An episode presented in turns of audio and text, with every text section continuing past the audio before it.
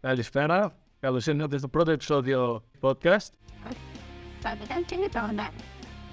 Είμαι ο Αντρέα και μαζί μου θα έχω τον Παναγιώτη και τον Θοδωρή, όπου θα μιλήσουμε για θέματα σχετικά με την επιχειρηματικότητα, με την προσωπική ανάπτυξη και ό,τι άλλο μας ενδιαφέρει. Οπότε ευχαριστούμε που έχετε συντονιστεί στο πρώτο μας επεισόδιο και εδώ πέρα θα σας συστήσω κιόλας τους ε, συμπαρουσιαστές, οπότε μπορούμε να ξεκινήσουμε.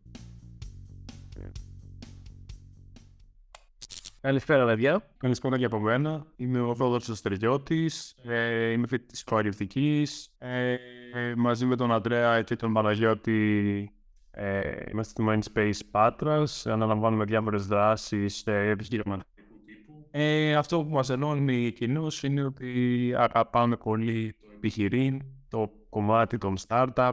Ε, πολύ ε, είμαστε εδώ για να κάνουμε μια όμορφη συζήτηση ε, σχετικά με αυτά. Καλησπέρα και από μένα.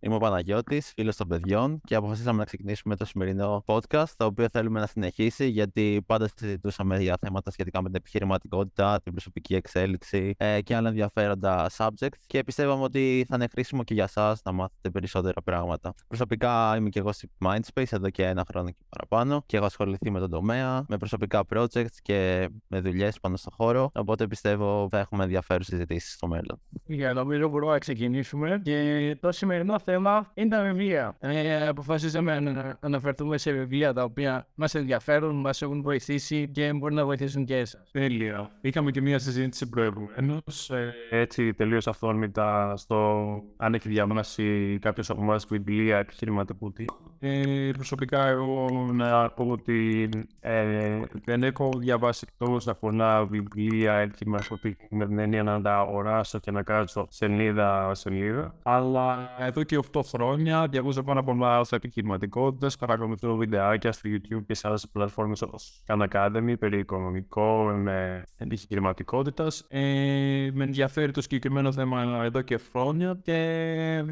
ε, θεωρώ ότι έχω ακούσει αρκετά από αυτά τα βιβλία και quotes μέσα από τα συγκεκριμένα που μπορεί να αναφέρουμε στη συνέχεια. Ε, θεωρώ ότι θέλω κάποια στιγμή να τα διαβάσω σε λεπτομέρεια και ας προχωρήσουμε να αναφέρουμε κάποια από αυτά τα βιβλία. Προηγουμένως, στη συζήτησή μας αναφέρθηκε το Rich Dad Poor Dad και ρώτησα τα παιδιά αν το έχει διαβάσει κάποιος. Αντρέα, θες να μας πεις κάποια λόγια. Ε, εγώ το έχω διαβάσει το βιβλίο και νομίζω είναι το πιο entry level βιβλίο που χρειάζεται κάποιος να διαβάσει προκειμένου να αποκτήσει αυτό που ο Ρόμπερτ Κιγιοσάκη, ο συγγραφέας του βιβλίου, αναφέρει ως οικονομική παιδεία. Δηλαδή να αρχίσεις να σκέφτεσαι περισσότερο με τον τρόπο του πώς μπορείς να χρησιμοποιήσεις τα χρήματά σου καλύτερα. Παναγιώτη, τι είναι να πει γι' αυτό; Και συμφωνώ. Νομίζω ότι ένα από τα σημαντικότερα skills τα οποία χρειάζεται να έχει ο καθένας είναι το λεγόμενο financial intelligence και financial education. Το πώς μπορεί να διαχειρίζει τα χρήματά του, να τα ξοδεύει πιο σωστά, να τα επενδύει όσο χρειάζεται. Και το βιβλίο το συγκεκριμένο ήταν ένα από τα πρώτα που διάβασα πάνω στο, στο κομμάτι της επιχειρηματικότητας ε, και μου άρεσε πάρα πολύ. Πραγματικά το συνιστώ σε όλους. Σαν πρώτο εισαγωγικό βιβλίο, θα μάθετε ακριβώς πώς λειτουργούν όλα αυτά μέσα από ένα πολύ ενδιαφέρον έτσι, τρόπο storytelling καθώς ε, έλεγε την ιστορία του Κιγιοσάκη από μικρός, πώς ήταν ε, με τον φίλο του και δούλευαν εθελοντικά για τον λεγόμενο Rich Dad, ε, ο οποίος είχε μια μεγάλη επιχείρηση και πώς έμαθε τα skills και πήρε εμπειρία και ό,τι χρειαζόταν στο να δει πώς δουλεύει πραγματικά μια επιχείρηση στον πραγματικό κόσμο.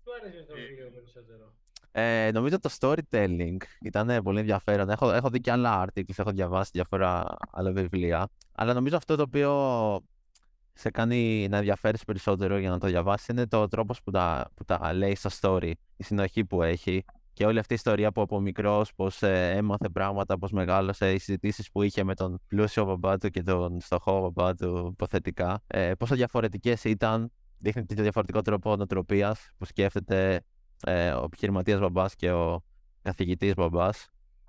Και με έβαλε να σκεφτώ ανάμεσα στις δύο διαφορετικές έννοιες. Και έμαθα πάρα πολλά πράγματα και εννοείται πάντα κάνω σημειώσεις στα βιβλία, το οποίο είναι πολύ, με βοηθάει πάρα πολύ. Βλάβη, βέβαια, γιατί εγώ δεν κάνω εύκολα σημειώσεις μες στυλό πάνω σε αυτό το βιβλίο. Θεωρώ ότι ιερά. Δηλαδή, θα ξεκινήσω να διαβάσω κάτι. Ακόμα και στα σχολικά βιβλία, με μολυβάκι. Τέλος πάντων, ε, Ήθελα να ρωτήσω ε, αν έχουμε ξεκαθαρίσει ας πούμε τις έννοιες assets και liabilities που αναφέρει στο συγκεκριμένο βιβλίο. Τι έχετε να πείτε, Ανδρέα; Ε, εγώ προσωπικά τις έχω ξεκαθαρίσει ε, μετά από την ανάγνωση του βιβλίου αυτού, τότε άρχισα να καταλαβαίνω ουσιαστικά τη διαφορά τους. Και επειδή ήταν το πρώτο βιβλίο που διάβασα πάνω στο θέμα, ε, όντως ε, το, το βρήκα πάρα πολύ σημαντικό, όπως είπε και ο Παναγιώτης που έχει διαβάσει. Και νομίζω θα έπρεπε να αναφερθούμε και για τους ακροατές μας τι είναι αυτά τα δύο. Οπότε, θέλετε να πείτε. Ναι, ναι, ναι. Ε, δηλαδή, θέλω να πω, το, το σπίτι, το να έχεις σπίτι, θεωρείται asset τελικά ή μήπως είναι liability; Έχουμε και λίγο αυτές τις έννοιες ε, στα ελληνικά asset. Όπως το έχω καταλάβει εγώ, είναι όταν έχεις κάτι, ρε παιδί μου, το οποίο θεωρείται όντως κεφάλαιο, με την έννοια ότι μπορεί να είναι κάποιο περιουσιακό στοιχείο που όμως να σου αποφέρει ε, χρήματα, κέρδος, με κάποιο τρόπο δηλαδή να σε βοηθάει στα οικονομικά σου. Ενώ αντίθετα, αν έχεις ένα μεγάλο σπίτι, το οποίο το μόνο που κάνεις είναι να ξοδεύεις χρήματα για να το συντηρήσεις, αυτό είναι μια ευθύνη παραπάνω. Δηλαδή, είναι ένα έξτρα βάρος το οποίο χρειάζεται να του δίνεις χρήματα για να, για να μένει και δεν είναι κάτι που σου δίνει αυτό χρήματα. Αυτό ας πούμε θεωρείται liability, ενώ κάτι που μπορεί να είναι μια επιχείρηση, μια εταιρεία που μπορεί να έχει, θεωρείται asset. Asset μπορεί να θεωρείται και ένα φοράθι το οποίο παράγει καρπούς τους οποίους πουλάς, για παράδειγμα. Ακριβώς. Ο, ο τρόπος ο οποίος ε, έχω σκεφτεί εγώ τα asset με τα liabilities είναι ότι τα asset είναι κάτι το οποίο αγοράζεις με απότερο σκοπό στο μέλλον να σου αποδώσει παραπάνω κέρδος, παραπάνω χρήματα. Ενώ το liability είναι κάτι το οποίο αγοράζεις τώρα και στο μέλλον θα σου, θα σου πάρει χρήματα από σένα. Για παράδειγμα, το αυτοκίνητο, όπως λες, μετά θα χρειαστεί βενζίνες, ε, συνεχή καθαρισμό, ε, επισκευές, βλάβες. Οπότε στο μέλλον θα σου πάρει παραπάνω χρήματα από ότι η επιχείρηση η οποία έχει απότερο στόχο το κέρδος. Ακριβώς. Και μιλώντας για το αυτοκίνητο, ε, με το που το αγοράζεις και βάζεις το κλειδί μέσα, πέφτει η αξία του. Δηλαδή δεν είναι κάτι που θα μπορείς να το πουλήσεις παραπάνω. Έστω ότι αγοράζεις ένα αυτοκίνητο 15 χιλιάρικα. Με το που το ξεκινήσεις, δεν παρά είναι ολοκένουργιο ή οτιδήποτε, με το που το ξεκινήσεις, όταν πας να το πουλήσεις αργότερα, σίγουρα η αξία του θα είναι λιγότερη από 15 χιλιάρικα. Τώρα, αν, αν έχεις επιχείρηση ή με οποιοδήποτε άλλο τρόπο παίρνεις μεταχειρισμένα αυτοκίνητα, τα συμμαζεύεις λίγο και τα πουλάς ακριβότερα, αυτό, αυτό είναι μια διαφορετική ιστορία και μπορείς να πεις ότι μπορεί να βγάλει κάποιο κέρδος.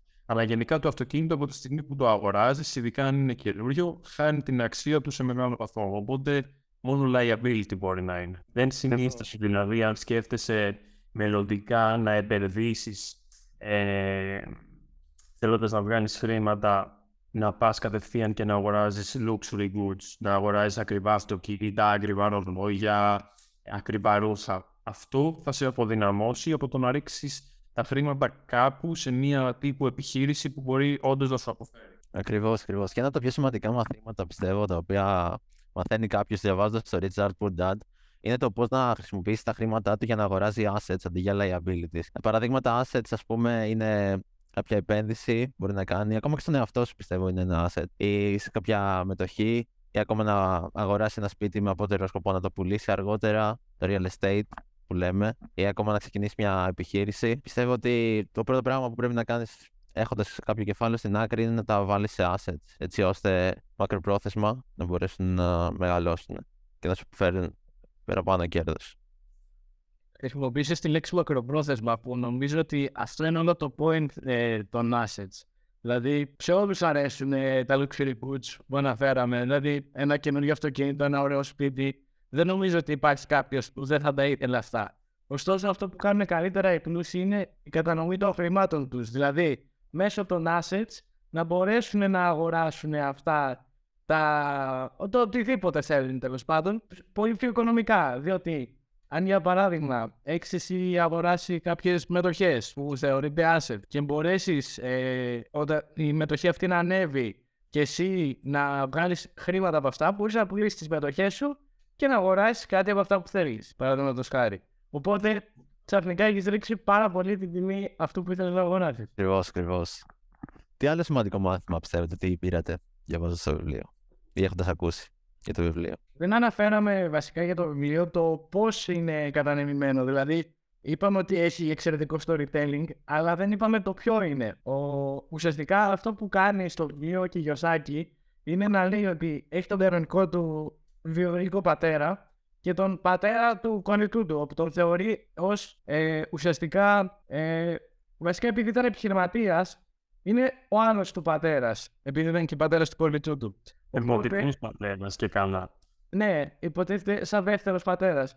Και μέσα από αυτή την παρομοίωση, ε, την αντιπαραβολή να πω καλύτερα, βλέπουμε ότι εξηγεί πώς σκέφτεται ο περισσότερος κόσμος, όπου είναι ο βιολογικός του πατέρας, και πώς σκέφτεται όχι ο περισσότερος κόσμο, που είναι ο πατέρας του φίλου του. Που εδώ να αναφέρω κιόλας ε, ότι η ιστορία αυτή έχω διαβάσει ότι δεν είναι αληθινή και είναι απλά το χρησιμοποίησε ως παράδειγμα για να εξηγήσει αυτές τις έννοιες.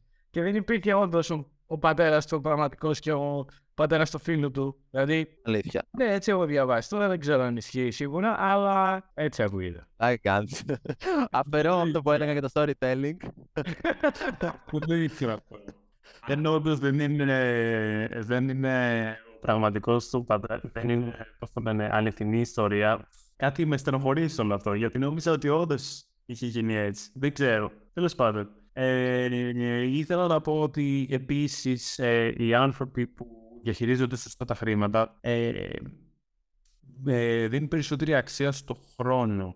Δηλαδή δεν δουλεύουν για τα χρήματα. Ε, αποφεύγουν να κάνουν δουλειές τύπου ότι θα δώσω 8 ώρες από τον χρόνο μου, από τις 24 ώρες που διαθέτω τη μέρα, προκειμένου να βγάλω τόσα. Δεν ξέρω αν είναι εύκολο κάποιος να το διαφορήσει αυτό, αλλά ένας άνθρωπος που διαχειρίζεται σωστά τα χρήματα και με βάση το συγκεκριμένο βιβλίο ε, που δείχνει πώς σκεφτόταν ε, ο Rich Dad, ε, ουσιαστικά με όλους τους τρόπους προσπαθεί να αγοράσει χρόνο. Προσπαθεί να αγοράσει χρόνο παρά να πουλήσει τον χρόνο του για συγκεκριμένο fixed ποσό χρημάτων. Εδώ έρχεται κάτι που είναι νομίζω το μεγαλύτερο πράγμα με βάση το, τον χρόνο που ανέφερες και αυτό είναι ο ανατοκισμός. Ότι μπορείς, που θε, βασικά ο ανατοκισμός θεωρείται το έβδομο θαύμα του κόσμου και ουσιαστικά αυξάνοντας έχοντας εσύ ένα ποσό ε, και περιμένοντας και βάζοντας αυτό το ποσό βασικά μεγαλώνει. Οπότε ε, με, με τα κέρδη που έχεις, αν τα ξαναβάλεις μέσα, γίνεται πολύ μεγαλύτερο. Οπότε σε βάθος χρόνου το κέρδος κάθε χρονιά θα είναι πολύ περισσότερα χρήματα. Άρα γι' αυτό ο Warren Buffett κιόλας είναι ο πιο πλούσιος επενδυτής με υπερβολικά πολλά χρήματα. Νομίζω έκανε μια πολύ καλή αναφορά στο compound interest, στον αντακισμό όπως λες. Μάλιστα ο Einstein είχε γράψει ότι είναι το 8ο μεγαλύτερο θαύμα του κόσμου, όπως προανέφερες. Και είναι πολύ σημαντικό και. Δεν πειράζει. Μικρό το ε, Και χρησιμοποιείται παντού δηλαδή. Ε, τόσο στις επενδύσεις, όπως λες, ε, ξεκινώντας από πολύ νωρίς, μπορείς ανατοκιστικά να φτάσεις σε ένα πολύ μεγάλο επίπεδο, αλλά ακόμα και στην προσωπική σου εξέλιξη και στον τρόπο που σκέφτεσαι πώς μπορείς εσύ να εξελιχθείς. Σκεφτόμενος ότι μπορείς να γίνεις καλύτερος μέρα με τη μέρα ε, εκθετικά αντί για γραμμικά. Είναι, ένα... είναι γι' αυτό είναι το 8ο θαύμα του κόσμου, όπως λέμε. Ο απότερος στόχος νομίζω είναι να φτιάξεις ένα σύστημα το οποίο θα σου παράγει χρήματα ακόμα και όταν κοιμάσαι. Αυτό θεωρείται πάρα πολύ σημαντικό. Αυτό και λέω ότι δεν χρειάζεται να πουλάς τον χρόνο σου για χρήματα. Γιατί ε, πραγματικά όσο και να δουλέψεις, δεν μπορείς να φτάσεις να πληρώνεσαι σε μισθό, salary, ε, περισσότερο από κάποιον που έχει φτιάξει μια επιχείρηση. Δουλεύουν ε, ίσως ε, σε αυτή την επιχείρηση χιλιάδες άνθρωποι. Αυτοί οι χιλιάδες άνθρωποι δίνουν τον χρόνο τους ε, για αυτόν που έχει την επιχείρηση και έχει φτιάξει το συγκεκριμένο σύστημα, ο οποίος αφού ρίσκαρε μπορεί να αφιέρωσε τις απίστευτες ώρες δουλειά στην αρχή και είχε και το φόβο και το άγχος αν όλο αυτό αποτύχει, στο τέλος όταν είναι πετυχημένη η επιχείρηση, ανταμείβεται και ακόμη και να μην πάει στην επιχείρηση, η επιχείρηση θα συνεχίσει να παράγει χρήμα. Αυτό είναι και ένα πολύ μεγάλο μάθημα το ότι όσο μεγαλύτερο το ρίσκο, τόσο περισσότερα ίσως και τα χρήματα τα οποία θα βγάλεις. Γι' αυτό κιόλας ε, οι startups, όπου κατά κύριο λόγο είναι πολύ μικρό το ποσοστό επιτυχίας, βλέπουμε ότι ε, αν πουληθούν ε, ή τέλος πάντων τα ποσά τα οποία μπορεί να βγάλει κάποιος από μια startup, αν πετύχει, είναι αστρονομικά. Εσύ, Παναγιώτη, ξέρεις καλύτερα κιόλας. Ακριβώς, πράγματι. Οι startups γενικά έχουν περίπου 90% ποσοστό αποτυχίας από ό,τι θυμάμαι και οφείλεται σε πάρα πολλούς παράγοντες. Γεγονό ότι δεν έχουν, έχουν χαμηλό κεφάλαιο, ότι δεν έχουν πολλές γνώσεις, δεν έχουν πολλά άτομα. Παρ' όλα αυτά, επειδή έχουν αυτό το innovative κομμάτι, το φέρνουν κάτι καινούριο στην αγορά, αν πάει πάρα πολύ καλά, έχουν και πάρα πολύ υψηλές αποδόσεις. Και μπορεί με το compound interest, όπως λέμε, να ξεκινήσει σιγά σιγά, όπως λέγαμε πριν, να μην βγάζει πολλά χρήματα ή να βγάζει πολύ λίγα. Και επειδή ξαφνικά μπαίνει στην αγορά και ο κόσμος αντιλαμβάνεται ότι λειτουργεί και πηγαίνει, όλο και περισσότεροι μπαίνουν και επενδύουν σε αυτή τη startup, χρησιμοποιούν αυτή την εφαρμογή για παράδειγμα και βλέπουμε πως μεγάλες startups τώρα έχουν, έχουν εξελιχθεί και βγάζουν δισεκατομμύρια όπως ξεκίνησε η Facebook για παράδειγμα, η Meta. Και είναι πάρα, πάρα, μια startup η οποία πάλι είναι, έχει γίνει πλέον τεράστια εταιρεία. Να πω σε αυτό το σημείο ότι ε, Παναγιώτη συμμετέχει σε μια startup, έτσι. Και θα ήθελα να τον ρωτήσω περισσότερα για τη European Startup, startup Universe που είναι επίσης μέλος, δηλαδή παρόλο που τρέχει τη δικιά του, είναι επίσης μέλος σε κάποια έργα. Και αυτό προποθέτει πολλή συζήτηση ακόμα, αλλά για να μην ξεφύγουμε από το θέμα. Και στην αρχή λέγαμε για βιβλία, αλλά πιστεύω μόνο ένα podcast μπορεί να αφιερωθεί στο Rich Dad, Poor Dad και πάλι δεν θα είναι αρκετό. Ε, θέλετε ας πούμε, να πούμε τι θεωρείται asset από την άλλη πλευρά; Παράδειγμα, ε, το σπίτι που αναφέρεται πολύ συχνά ω παράδειγμα στο συγκεκριμένο βιβλίο. Παναγιώτη, θες να πεις κάτι γι' αυτό; Ναι, το θέμα με το, με το σπίτι είναι ότι όταν αγοράζεις ένα σπίτι, ε, έχεις την δυνατότητα όταν να περάσουν κάποια χρόνια να το πουλήσεις για μεγαλύτερη αξία. Καθώς αυτό οφείλεται σε διάφορους παράγοντες όπως το ε, τι, ε, τι facilities, τι εγκαταστάσεις υπάρχουν γύρω από αυτό το σπίτι, κατά πόσο είναι προσβάσιμο σε, σε διάφορες δραστηριότητες,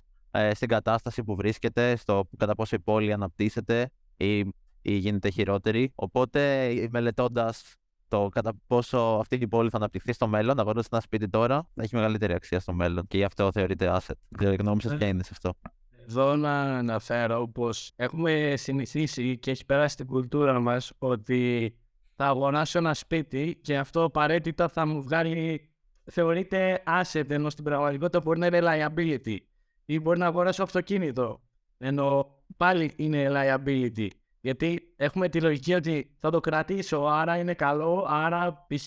θα βγάλει τα χρήματά του. Αλλά στην ουσία τα χρήματα μειώνονται άμα θες να το πουλήσεις. Ακριβώς. Οπότε να ξεκαθαρίσουμε λίγο το συγκεκριμένο θέμα. Πότε ένα σπίτι είναι liability και πότε είναι asset. Συνήθω με την οτροπία τη δική μας, ε, τουλάχιστον από τις προηγούμενες γενιές, έπρεπε σου και καλά για να είσαι πετυχημένος να φτιάξεις ένα σπίτι. Άσχετα αν αυτό το σπίτι ουσιαστικά σου έπαιρνε χρήματα από την τσέπη, γιατί η συντήρησή του και όλα τα υπόλοιπα κόστη που μπορεί να σου δημιουργούσαν σε αποδυνάμωναν από το να τα ρίξεις σε μια επιχείρηση, σε κάτι που θα σου παρήγαγε.